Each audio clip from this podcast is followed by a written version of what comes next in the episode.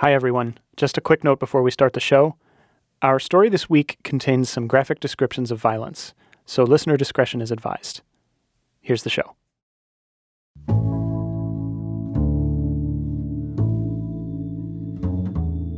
Greetings, Ghost family. Welcome back to the show. I'm your host, Sam Dingman. Today, you're going to meet Jill Chenault. And Jill is not to be trifled with. I realized this the first time I spoke to her. And she said she was crying and, you know, scared, but she still didn't tell Sam. It turns out Jill was not yelling at me in this moment. Her dog is coincidentally also named Sam. But for the brief, terrifying instant that I thought she was yelling at me, I could sense this power in Jill. A few months back, Family Ghosts producers Veralyn Williams and Odelia Rubin went to visit Jill in Lansing, Michigan. Oh. Hey, Sam. No okay, jumping, Sam. no jumping. All right, I, I see you. Come on Good to meet you. Hi. Did you have a hard time finding it? Veralyn and Odelia spent a few days listening to Jill tell some pretty wild family stories, many of which were disavowed by her mom, Cookie, who lives with her. Do you remember that? you think I'm going to admit that? Over the course of hours and hours of stories, Veralyn and Odelia experienced firsthand what I'd sensed through the phone that day. Jill radiates something. It's more than charm, more than a sharp wit, more than a way with words. It's something you can feel. She told stories about her college days at Oberlin, her adventures as an actor and a criminal defense attorney. But there's one incident in particular that really sets up the story Jill's going to tell you on the show today. It's from an audition she had once for a gig as a hand model. and the direction from the casting director was you're turning a desk calendar page, you're turning the pages of a desk calendar, and then you come across a spider and it scares you. And so I, I said, oh, okay. And so I'm, they had the camera rolling on my hands and I'm flipping the pages. And she told me, I'm going to tell you when you get to the spider. So she said, now. And I went, and she said, no. no. It scared you. And I said, yeah, that's why I killed it. And she said, no, no, you're just startled by the spider. And I still was like, yeah. So I killed it. I, I killed the spider. It was on the. And she said, no, no, just look startled. You're not going to kill it. You're just going to, your hands will be startled because you've come across this spider. And that's, it's all, it's deep in here. It never occurred to me that if I come across something like that that scares me, that I'll go, ah! I'm going to kill it. What Jill's talking about isn't fear, it's something else. From Panoply, you're listening to Family Ghosts. I'm Sam Dingman, and this is episode 4 A Spirit of Vengeance.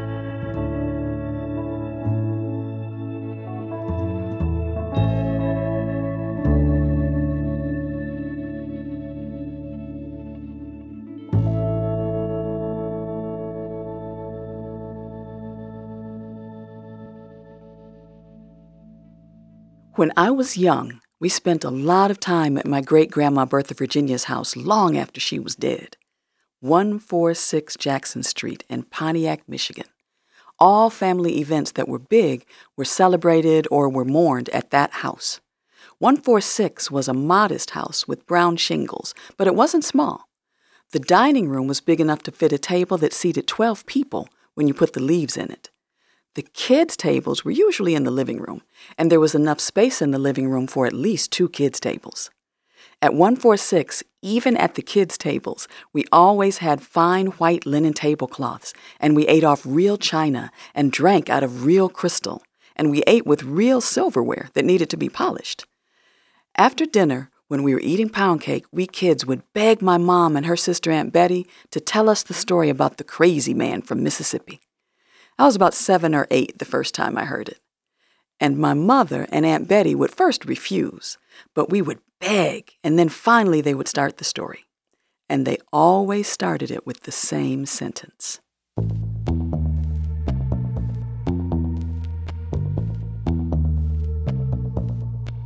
Austin Riddick was black as coal and mean as a snake.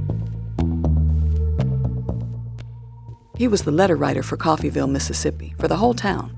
And as such, he was privy to everybody's business. And the reason he was the letter writer was because he was the most literate person in town. So anybody, white or black, who needed something written for them or read to them, they had to go to Austin. They'd give him a little bit of change and ask him to read or write for them. He married my great grandmother, Bertha Virginia Silas. And shortly after they were married, she became pregnant and she had twins, nicknamed Buster and Buddy. Buster was my grandmother. After she had the kids, Austin decided that it was a good time to start beating her, and he continued to beat her through every pregnancy.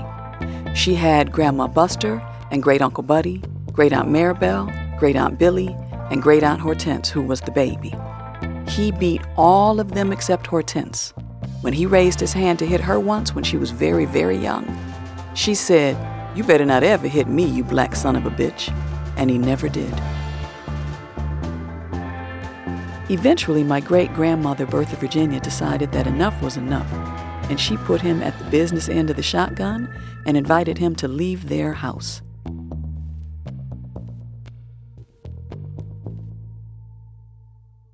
He left and went to live with his sister further in the Mississippi Delta. But he stayed in touch with her by writing letters, of course, because that's what he did.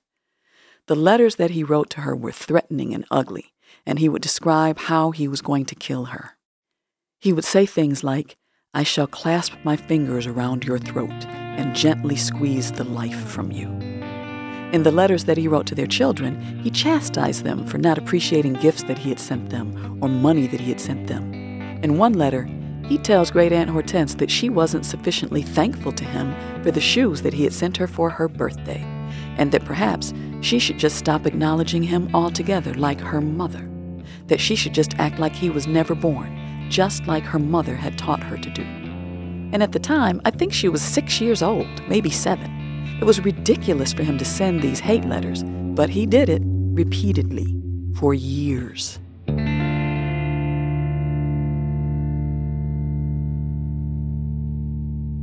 During the Great Migration, everybody moved up north, one at a time. And ultimately, Great Grandma Bertha Virginia moved up north with Hortense. Great Aunt Hortense finished high school in Pontiac rather than in Mississippi. Austin lost all of his money in the stock market in 1926 or 1927. Shortly after that, he realized that he was in dire straits financially and he needed some help. So he took the train up to Pontiac to 146 Jackson Street to ask for money from these kids that he had abused, this wife that he had abused and never divorced. The kids were now grown, but he said, I'm still your father, and you still have to help me. And they said no. He became enraged and started acting a fool. So they called Big Sam, who was my grandfather, married to Grandma Buster. And Big Sam was a county sheriff's deputy, so he had a pistol. He came to the house and tried to get Austin to calm down, but Austin didn't settle down so Big Sam hauled him off to jail. He was charged with trespassing and disturbing the peace. And ultimately, this man, who was very proud, very intelligent, and had always done what you were supposed to do worked in the post office, invested in the stock market he ends up in jail for 30 days. When he got out of jail, Austin Riddick went straight back to 146 Jackson Street he hid in the shed behind the house and waited until it got dark. Then he took off his shoes, broke into the house through a basement window, and he grabbed an axe from the basement and went upstairs to kill everybody in the house, specifically to kill his wife, Bertha Virginia, who he blamed for everything bad that had ever happened to him. They always told us that the only people in the house were great grandma Bertha Virginia, great aunt Maribel, and her two daughters Vivian and Phyllis, who were babies.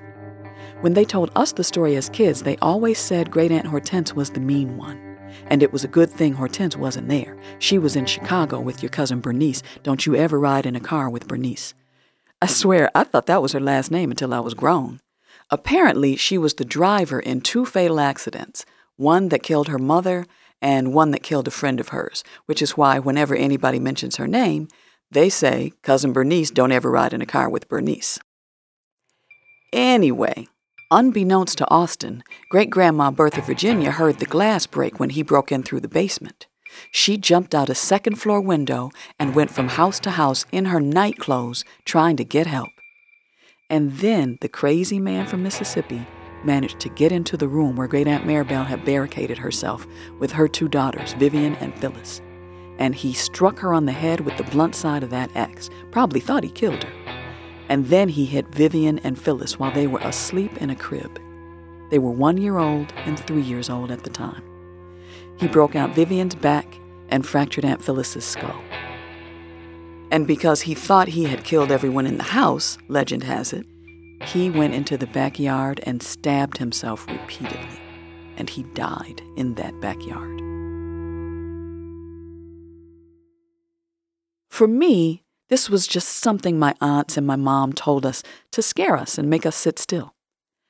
And then one day, when I was about 15, I'm embarrassed to say, it dawned on me that Austin had the same last name as Aunt Hortense, Riddick. And that meant he was related to us somehow. When I asked my mom about it, she thought I was a little bit slow. She said, Who the hell did you think I've been talking about? He was my grandfather and your great grandfather. So I realized that those were my great aunts. They survived this brutal attack, and our family continued living in 146 Jackson Street. That was the house where all of it took place. So I asked my mom, why would they stay in that house? Why would your grandmother, my great grandmother, stay in that house after such a terrible thing happened? I mean, that means every time you told us the story, the people that you were talking about were in the room with us and were sitting in the house where it happened. And we played in that yard. I've done cartwheels in that yard where he died. And my mother said, Well, my grandmother said that she had cleaned too many white folks' toilets to let some crazy nigger drive her out of her house. And then my mother went back to eating her pound cake and ice cream.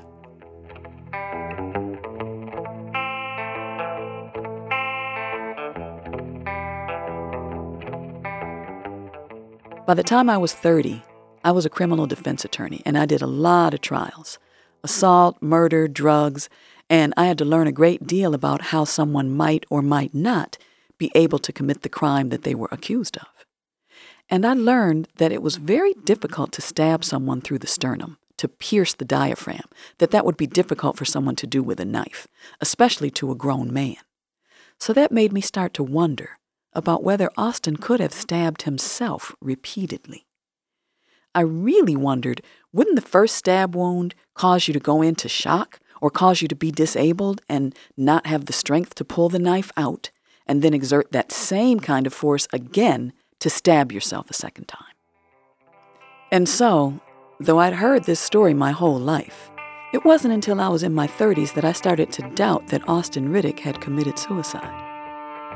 I asked my mother one day, Do you really think he killed himself? Don't you think maybe they killed him when they found out what he had done to those babies?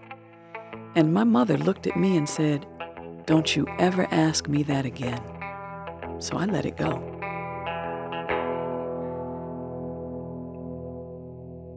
Family Ghosts will continue in a moment. We know there's a lot going on in the news. China is still struggling to contain the coronavirus. It has been a turbulent year in politics around the world. Smoke darkens the skies above Aleppo's countryside. This fire is burning out of control, and it's just 25 miles from Canberra, Australia's But here's the city. thing there are also a lot of compassionate people doing amazing things for others every day. How do you pay someone back who saved your life? I am so incredibly grateful that I need to pay it back to her, but also pay it forward to others. Hear those stories on Kind World, a podcast about how acts of kindness can transform lives. That's Kind World. Subscribe on Apple Podcasts or wherever you listen. Welcome back to Family Ghosts. Before the break, Jill told us how she grew up hearing the legend of Austin Riddick, and that as an adult, she started to develop questions about some key details in her mom's telling of the story. Let's get back to Jill. By then, I was dating seriously, and I had learned that being a tough woman wasn't always attractive, but that was all I knew because I was raised by these women. My mom raised us, but we were around her sisters and her aunts all the time, and we listened to them talk and we saw how they carried themselves. Nobody fooled with them, and they had taught us to carry ourselves in a way that let people know upon entrance into any room that we were not to be trifled with. Our generation had a fairly idyllic childhood, in part because of these women, not just family in general, but these women in particular. We were raised to be sedity black people. Seriously, we were. Even Austin Riddick had a saying that he meant to make the family mantra God made nothing finer than a Riddick. There were so many rules, and there still are. There are rules, like you don't clean house on a Sunday because that's the Sabbath. You're not supposed to clean your house on a Sunday. You do not. A lady does not curse in public. You just don't curse around people that you know, maybe, but you don't curse in public. You don't go outside in your night clothes at all. And that's the reason I think I get so annoyed when I see people wearing like pajama pants in public. The rules have stayed with me. I'm horrified. Like, who raised you?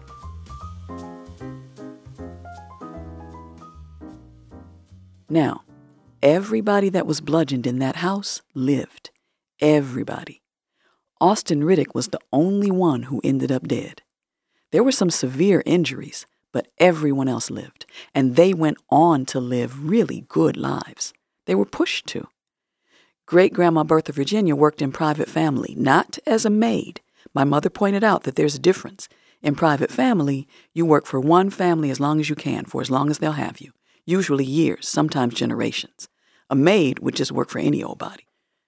And my mom said that her grandmother, Bertha Virginia, would tell them, You're going to get your education, so you don't have to do what I'm doing.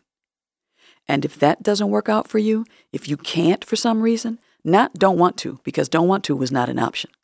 If you can't, then you go to Kalamazoo and pick berries. That was a seasonal migrant job that some people had. She'd say, You pick blueberries, strawberries, whatever you have got to pick. But again, that was just like if all else fails. Just don't do what I do for a living, because if you work in white folks' homes, she will never be satisfied with anything you do, and you'll spend most of your time running from him. We were also pushed to play the piano. All of us took lessons. They thought that everyone should know how to play a little bit. But in my mother's generation, Aunt Vivian was the anointed one. Bertha Virginia would get up at like 5 in the morning to sit with Aunt Vivian every day while she practiced piano before school. She was that devoted to making sure that Aunt Vivian practiced for a certain number of hours before school, and she would practice again after school. But the morning was the hardest time to get her to practice because, I mean, the sun wasn't even up yet. And this was year round. Aunt Vivian went on to get her undergraduate degree at Howard and her MFA at Juilliard. And that was just unheard of back then. I don't even know how they knew Juilliard existed. And that's not to be condescending, but I mean, in Pontiac, Michigan, how the hell are you going to hear about Juilliard? Maybe through school? I don't know. My mother graduated from high school when she was 15, and she was a 4.0 student. She studied education and went on to become a teacher. My mother is one of the smartest people I've ever met. She's 83 now, and she still completes the Sunday New York Times crossword puzzle every week in ink. Competitiveness, like always wanting to win. I know I get that from my mother. When I was a little girl, if my mother taught me to play something jacks, hopscotch, gin rummy, old maid she would explain the rules, and we might have a practice game, but usually we didn't. And after she explained, she would then ask, Are you ready to play now? And I'd say, Yeah. And she would beat my socks off. Didn't matter that I was her child. I remember Aunt Betty and Aunt Shirley would say, Cookie, why don't you just let her win? Just let her win once. And my mother would say, Life is not going to let them win. When they walk out of this house, when they walk out that door, nobody out there is going to let them win. So it's best for them to learn now to compete. And so I remember when I beat my mother at Gin Rummy. I was 12 and she was pregnant with my younger sister, and I finally won. And that was a big deal. I didn't beat her at Jack's until I was 13. Too old to still be trying to beat my mother at Jack's, but it was important to me. If you can beat her, then you are good. I always wanted to do my best. I've never accepted defeat unless I was truly beaten. I remember once there was this guy that I liked, Ken Smith. I was in high school, and he was gorgeous. He still probably is. I haven't seen him in a long time, but he was that good looking. I'm sure he's aged well. He played tennis, and I played tennis. And he challenged me because he said no girl could beat him. Well, I thought, okay, this is an opportunity to kind of flirt with Ken Smith and see if he likes me. And Ken Smith initially was letting me win points, and I got so angry. I was like, stop it. Don't do that. If you're going to beat me, beat me. I don't want you to let me win. You don't let me do anything. I decide whether I win. I'm deciding how well I do. So he started really playing, and I started to win. And he threw his tennis racket at me from his side of the net to my side of the net. Just threw it. And I cussed him out within an inch of his life. And we never really got past that moment, even though we became friends. I bet you if I talked to him right now, he would still remember how angry he was that a girl was going to beat him at tennis. But I didn't care. And it was not something that I even thought about. Once we started playing, I realized, oh, he's cute, but I'm still going to beat him. All the women in our family are competitive, but we're also known for being fiercely protective of those who need you to be. The one time that I was engaged, and I really thought I would get married, that relationship lasted about 15 minutes and ended in great part because he was unkind to an animal. My first job out of law school was at a firm in Chicago. Kenny, not to be confused with Ken Smith, was living in Virginia. We met or became reacquainted at a U of M reunion, a black student reunion at the University of Michigan. And the romance was kind of whirlwind, especially because he lived in one state and I lived in another, but we would fly back and forth. Once we were visiting my family in Michigan. Our dog, our family dog, Muffin, who was a stray that I found at Oberlin, brought home, and convinced my parents to keep, Muffin was trying to get on my lap, and she was really too big to be a lap dog. But when she raised her front paws and was kind of on her hind legs, leaning in to get on my lap, Kenny kicked her in the chest. And I knew then this is never going to work. And I took the ring off. I gave it to my mother, who witnessed the whole thing, saw him kick the dog. I brought Kenny upstairs and I told him, if you will kick a dog, especially this dog, I mean, this is our dog. She's a sweet little dog. If you kick her, you might kick a kid. And if you kick one of my kids that I've had with you, I have to kill you. So we don't need to get married. I thought I did the right thing in breaking it off, but I was very sad for a long, long time. I thought we could get back together if he got some counseling, but he didn't want to get any counseling. And ultimately, when I did bump into him on my way to the Michigan Bar Review class and tried to have a civil conversation with him, as people who have once been in love with each other should be able to do, he was obnoxious. And one thing led to another, and I ended up punching him in the face. And then I went to the hotel where my class was being taught, went to the ladies' room, splashed cold water on my face, and went to that class that my dad had paid a lot of money for. Hello, Ghost Family. Jill's story will continue in just a moment.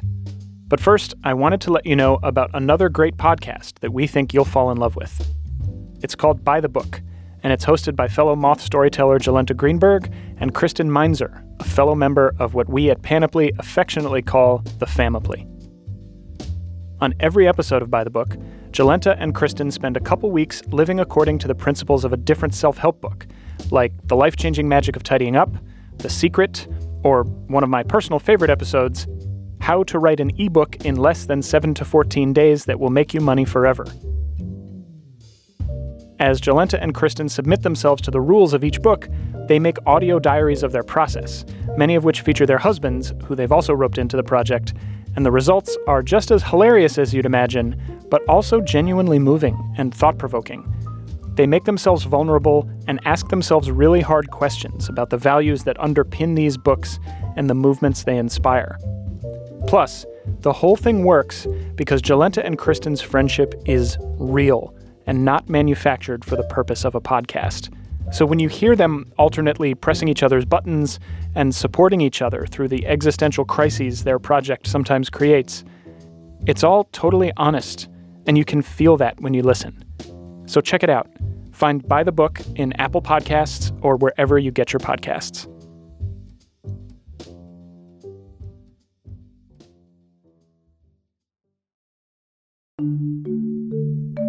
Before we move on, I want to take a moment to tell you about another podcast you might enjoy. It's called Killer Knowledge from Parcast. If you're a fan of true crime and you want to put your skills to the test and be crowned an undisputed expert, then you should definitely check out Parcast's new trivia podcast, Killer Knowledge. It's all the mystery and suspense you've come to expect from Parcast, now in a fast paced, interactive format. Every Tuesday, two competitors go head to head to correctly answer multiple choice true crime questions. Whoever gains the most points after 20 questions wins. Each episode dives deep into a different, shocking topic from history, such as the Manson family, Jimmy Hoffa, and even the Jonestown Massacre. With each question and answer comes additional content surrounding the event, enlightening even the most knowledgeable true crime lover. You can play by yourself, challenge your friends, and prove your prowess by sharing your results with Parcast on social media. You never know, you might even find yourself in the hot seat one day. Follow Killer Knowledge, free on Spotify or wherever you get your podcasts. And check out more Parcast shows on Spotify by searching for Parcast in the Spotify search bar, or go to spotify.com slash Parcast.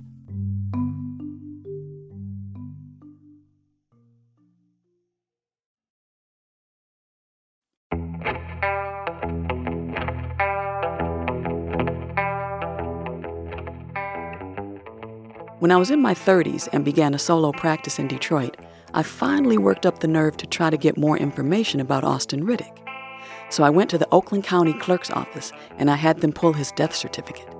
It didn't say anything about stabbing or being stabbed. In the space marked cause of death, it said suicide by cutting throat with razor. So that means he didn't stab himself like they said he did. That much is wrong. And that reminded me of the fact that I had always heard that women from the South, they always carried a straight razor in their sock or in their purse or in their stocking. I had a good friend named Doris that I went to law school with. And the first time Doris came to spend a weekend at my parents' house with me, we were getting ready to go to the Lansing Mall, which was a teeny tiny mall. And we got to the car, and Doris said, Oh, wait a minute, I got to go back in the house. I forgot my razor. And my mother said, It's okay, honey, you can leave it here. I'll hang on to it for you. Because she said she didn't want Doris carrying a straight razor. Well, Doris's people were from Mississippi too.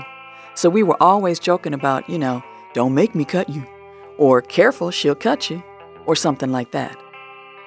So I started to suspect Austin Riddick was done in by my great grandma Bertha Virginia.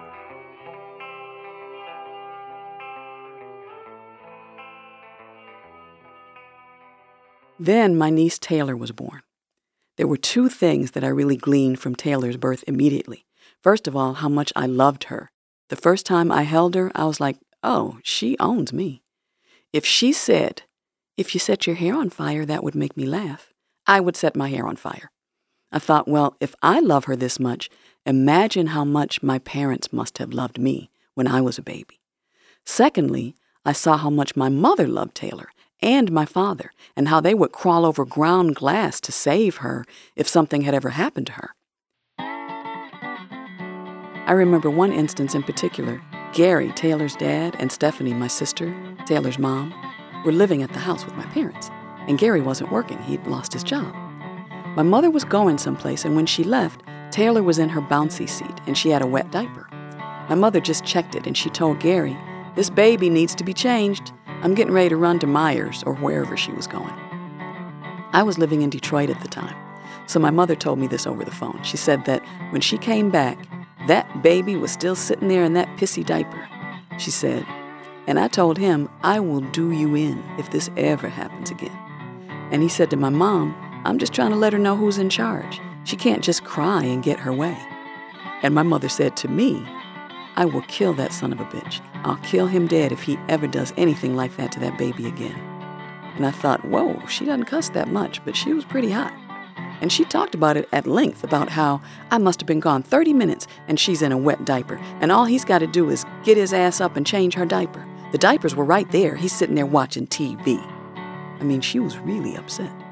And after that, I asked my mother, Now that you're a grandmother yourself, don't you think that when your grandmother saw that Austin Riddick had hit her grandbabies with an axe and that they probably looked like they were dead, don't you think that she killed him? My mother was silent. Then she said, All I knew was what they told us. This happened before I was born. My grandmother was a very sweet person.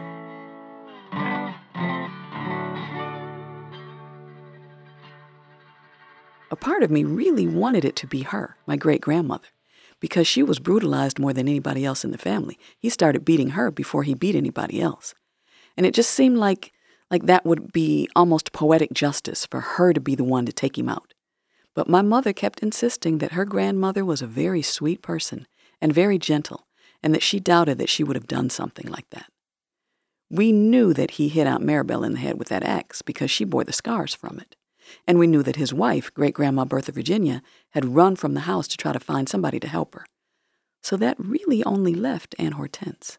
And the fact that they had always said that she was in Chicago. They never say where anybody else was, but they always specifically said Great Aunt Hortense was someplace else. It just sounded too much like the alibi witnesses that my clients would try to get me to put on the stand, who would say, Oh, no, I remember specifically that he was with me because we were watching Wheel of Fortune. Okay, who the hell remembers that much detail? If it's something that you do every day in particular, you might not know who was with you on one day versus another. But my clients would always bring me these people that said, Oh no, I remember he ordered the fish sandwich and we went back to my house. We got to my house at 618. And I'd think, that's ridiculous. I am not calling that witness in court. I'm not putting a witness on the stand that I think is going to be so specific that they're not believable that will make the jury hate you more and make them more likely to convict. Which is why most alibis don't work, because you're almost always with somebody that cares about you. So there's an inherent bias. They want to save you. Why did they always say that Great Aunt Hortense wasn't there? And they put her out of state with Bernice Don't Ever Ride in a Car with Bernice. I mean, she could have just been in Detroit. She could have been out on a date. They said she was kind of fast. But they put her all the way in another state. Every time they told the story, it was just too obvious that there was something about Hortense.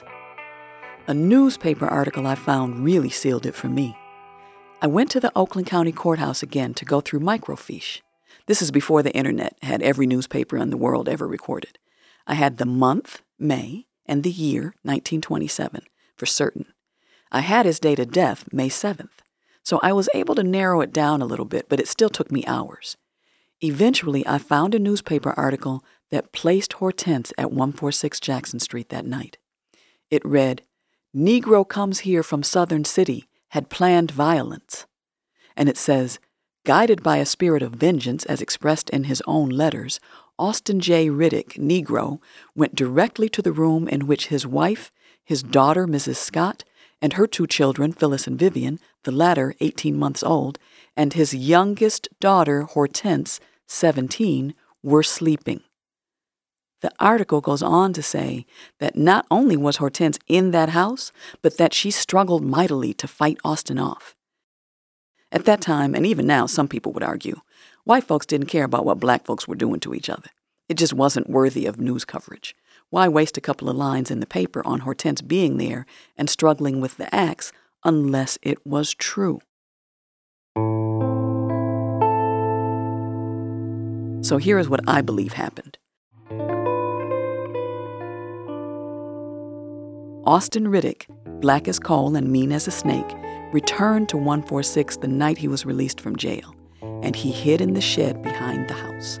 He waited until it got dark. He took off his shoes and left them in the shed, and he went into the house through that basement window. When his wife, great grandma Bertha Virginia, heard him break the window to get into the house, she jumped out the second floor window to go to get help. But first, she told Maribel to barricade herself in the bedroom with the children, with Vivian and Phyllis. Austin went upstairs. He managed to get into the room. He hit Aunt Maribel in the head with that axe. He then went after Vivian and Phyllis and hit them with the axe. And this is where the rest of my family and I part company. Then he went after Hortense, who had warned him, You better not ever hit me, you black son of a bitch. Great Aunt Hortense had also barricaded herself in a room, but he managed to get into that room. They struggled over the axe. Somehow, Aunt Hortense emerged without a mark on her, but Austin ends up dead in the backyard with his throat slit.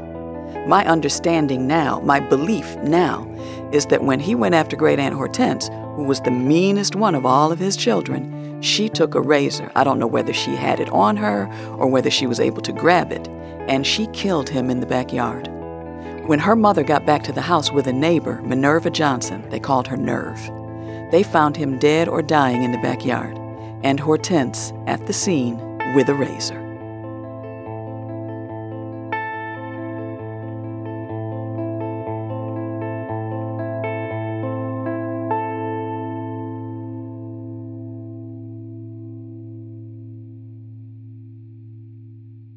There was a time when I was sexually assaulted by someone I knew, who I think put something in my drink when we were at a bar. It was a few years after I had moved back to Detroit, and I was in my mid 30s. I started to feel sick, and he said, Well, let me make sure you get home safely. I'll follow you in my car to make sure that you get home safely. And if the police stop you, I'll be there. The next thing I remember is waking up on my sofa in my living room the next morning, bleeding vaginally with my clothing torn. And I was very, very upset for weeks. Well, the first thing I did was go to the doctor. And it turned out that my gynecologist had a nephew who was this guy's roommate in college. And the roommate, the nephew, said this kid and some other kids who had a little bit of money had an apartment off campus where they would take girls and have sex with them, even if the girls were a little bit reluctant, was how the nephew put it. And his uncle, my gynecologist, told him, You don't need to be around him. You don't need to be his roommate. You need to disassociate yourself from him entirely. And so when I told my gynecologist what this guy did to me, that this is why I'm here, he said, Oh, I definitely can see that. And I think you should press charges, and your cervix is bruised. But I really wrestled with it and I couldn't figure out what I was going to do. I came home to see my family just because I didn't want to be alone, and I couldn't bring myself to tell them exactly what had happened. But my mother could tell that something really bad had happened to me. So when I went back to Detroit and talked to her on the phone a few times, she kept saying, You'll tell me when you're ready to tell me. I know something is wrong. And I finally told her, and I told her that I didn't think we had enough evidence for him to be charged, let alone convicted. And maybe two days later, maybe even the next day, my mother, who was still teaching first grade and baking cookies and everything, she called me and she said, You're a big girl. You're an athlete. I know you like that aluminum bat. Aren't you like the designated hitter or something on your softball team? You're the only one that's allowed to hit the ball over the fence, right? And I said, Yeah. And she said, You get that bat and you go deal with him and you tell him that your mother said that it's okay for you to beat his ass with that bat. And I went after him.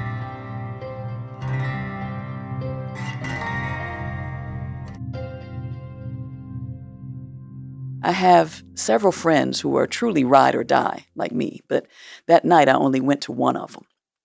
I was on my way to an acting class and I stopped by her house. She had a new boyfriend, really nice guy, and we all thought this might be it. I thought he was out of earshot when I told her, We got to go do something.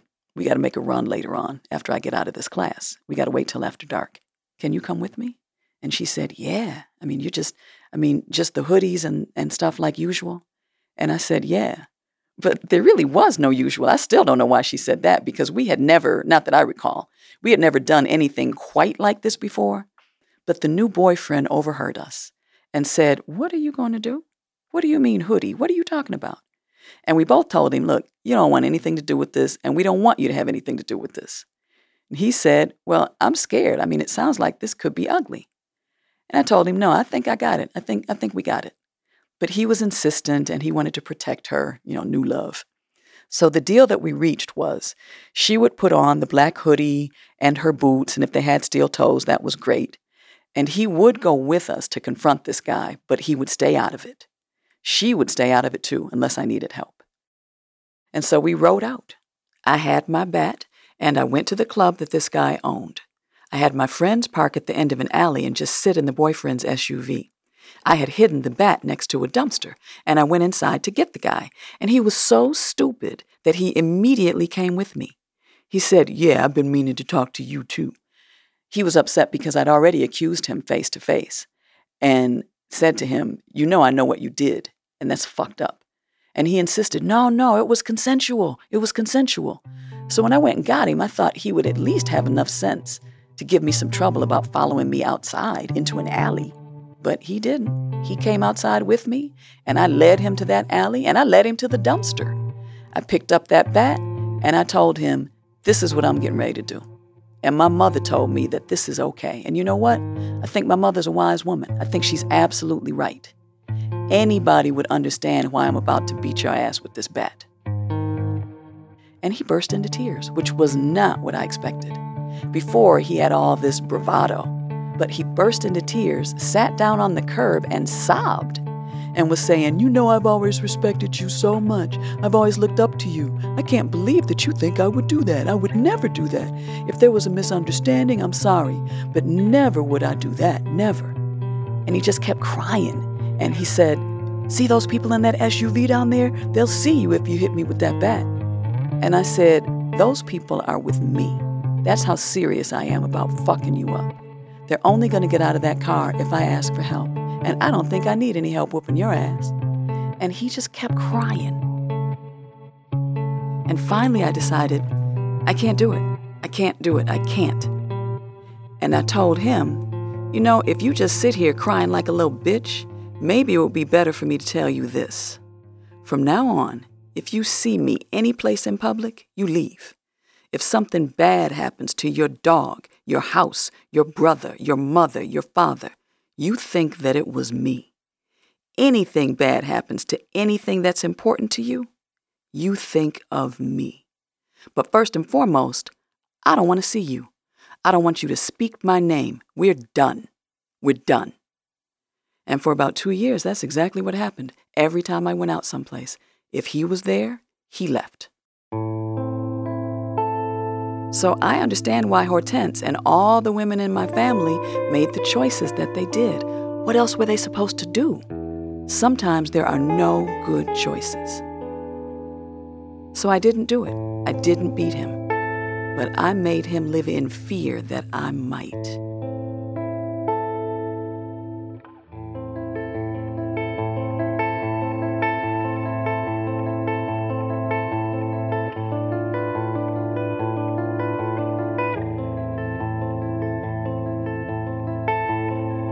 I just don't think she, and I just don't think she would, I don't think she has that kind of personality, even though she probably loved those girls.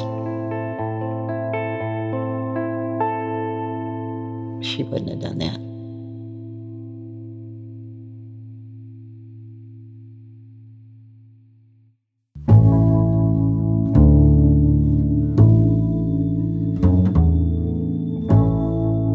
Family Ghosts is hosted and produced by me, Sam Dingman, with Veralyn Williams, Odelia Rubin, and Jason DeLeon. Our story editor is Michaela Bly. Our show features original music by Luis Guerra, and our show art is by Paul Glenkler. Our managing producer is Mia Lobel, and Andy Bowers is Panoply's Chief Content Officer. Special thanks to Jennifer Trowbridge, Drew Henderson at WKAR FM, Lily Tyson, and Satori Shakoor at the Secret Society of Twisted Storytellers, who connected us with Jill. Find more great stories at twistedtellers.org. Find more of our show on Twitter and Instagram at FamGho Show. That's F A M G H O Show.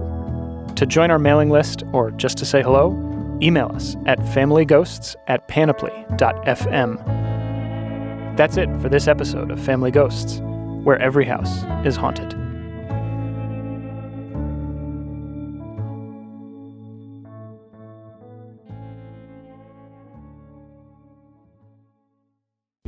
Next time on Family Ghosts. My earliest memories of my dad are waiting for him to come home. Mark grew up without a father. Raised without much in the way of guidance, he's forced to improvise. I developed a list of all the things I liked about men and wanted to be like mouth snarling, loafers with no socks pressing down on the clutch of a standard transmission, killing it in dance montages. As an adult, Mark searches for meaning in the woods outside Pittsburgh, in a variety of hair salons, on the beaches of Chile, and of course, the inside of his own tortured head. Devour the mind. Devour the mind. Like father, like son, like hell. Next week on the show.